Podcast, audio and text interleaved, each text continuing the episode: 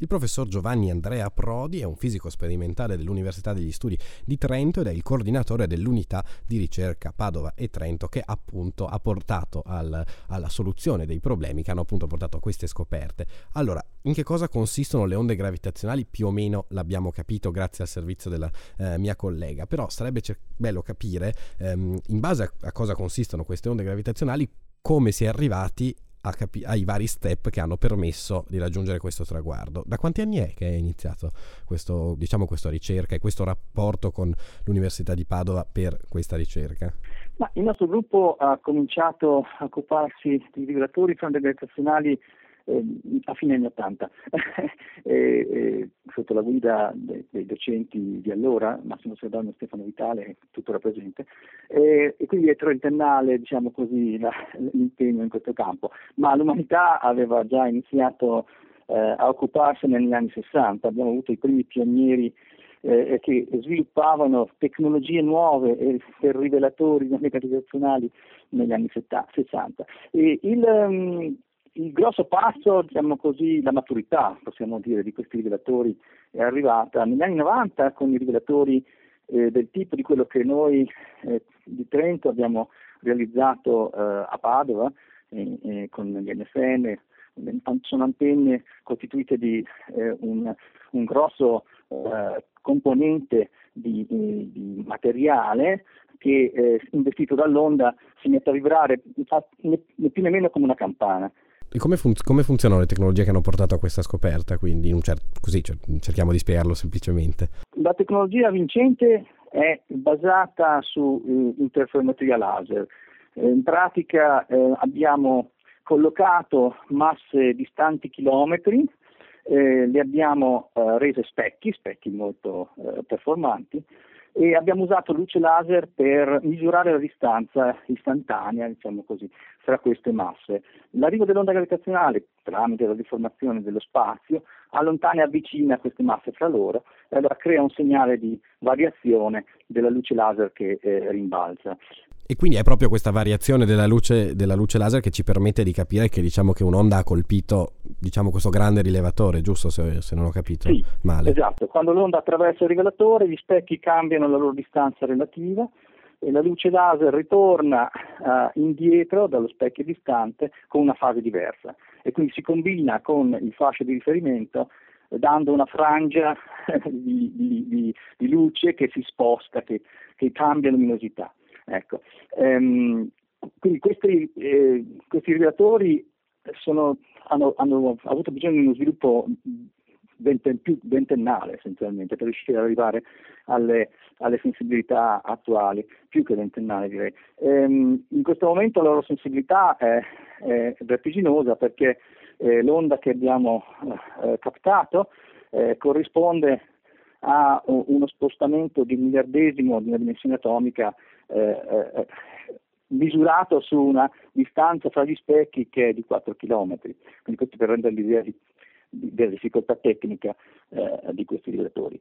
Ho capito. Qual è stato il ruolo dell'Università di Trento e in generale eh, di lei e dei suoi colleghi all'interno di, della scoperta degli ultimi giorni, diciamo, in realtà la scoperta di settembre di cui si è saputo negli ultimi giorni. Sì, il nostro ruolo è stato eh, interessante perché eh, noi mh, eh, coinvolti nel progetto Virgo non avevamo il nostro rivelatore acceso, ma eh, avevamo, abbiamo sviluppato la, l'algoritmo di codice che setaccia i dati dei rivelatori in cerca di questi piccoli segnali eventualmente dovuti alle onde gravitazionali, che sono in realtà nascosti, ben nascosti bisognerebbe dire, in un mare di rumori che ogni rivelatore ha per disturbi ambientali, ma anche per sorgenti eh, di rumore fondamentale, in particolare rumore quantistici, rumore termico, che sono ineludibili diciamo, eh, eh, in, in, qualunque strumento. E quindi eh, riuscire a setacciare questo debole vagito dovuto a due buchi neri eh, distanti più di un miliardo di anni luce che si sono fusi. E, ehm, ehm, e riuscire a, a, estrarlo e a, eh, entro tre minuti dal, dal, momento in cui l'onda ha, ha investito la Terra e a segnalarlo al resto della collaborazione, questo è stato il principale risultato del nostro eh, algoritmo, è stato il primo a fare questo. Beh, e devo dire un risultato veramente grande, un risultato che sicuramente ha permesso veramente la scoperta, senza del quale non si sarebbe andati da nessuna parte. Cer- vorrei così spostarci leggermente, eh, spostare leggermente l'argomento e capire com'è che, com'è che funziona un gruppo di lavoro di questo tipo, con persone in giro per il mondo e in generale con eh, grandi fisici eh, che lavorano insieme come ci si approccia al, allo scopo finale? Ecco, importantissimo è, è, appunto la creazione del team di ricerca. Ora, il team eh, nostro di Padova Trento è chiaramente un contributore, mh, mm, difficilmente, ben difficilmente un unico team riesce a, a gestire mh, mm, progetti complessi come questo, eh, anche prendendo sotto, sottosistemi di questo progetto complesso.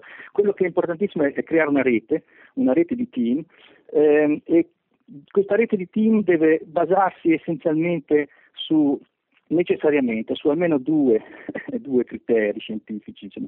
la capacità critica di approfondire la tematica e la dedizione e la perseveranza nello, nel perseguire la strategia scientifica che è stata scelta. Ecco, queste sono eh, cose che per le ricerche di onde gravitazionali sono particolarmente vere, essendo, essendo un obiettivo eh, in cui eh, il risultato è venuto 50 anni dai primi tentativi, ma eh, in queste collaborazioni così grandi sono effettivamente degli ingredienti ineludibili, questi sono, devono essere presenti.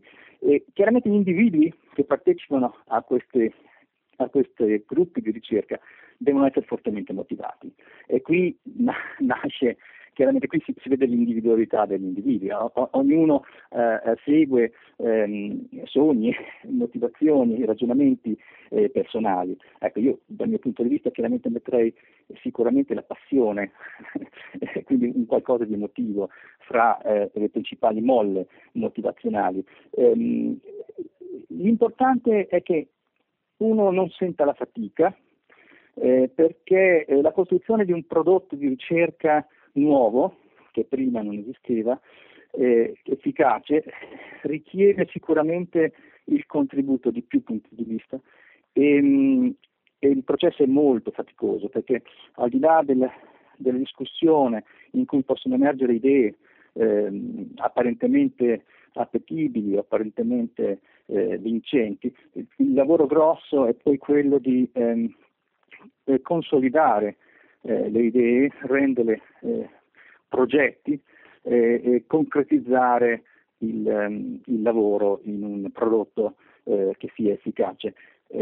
quindi c'è un, una, quantità di, di, lavoro abbastanza faticoso diciamo, in questa fase, cioè il lavoro di verifica, di, di raffinamento, eh, di controllo. Questo. E questo è fatto eh, non solo ovviamente facendo riferimento al team che sta sviluppando eh, il, il, sistema, questo prodotto di ricerca, ma se vogliamo in, in competizione, in collaborazione con gli altri team interna- internazionalmente presenti che si vogliono occupare degli stessi problemi scientifici e, e delle stesse tematiche.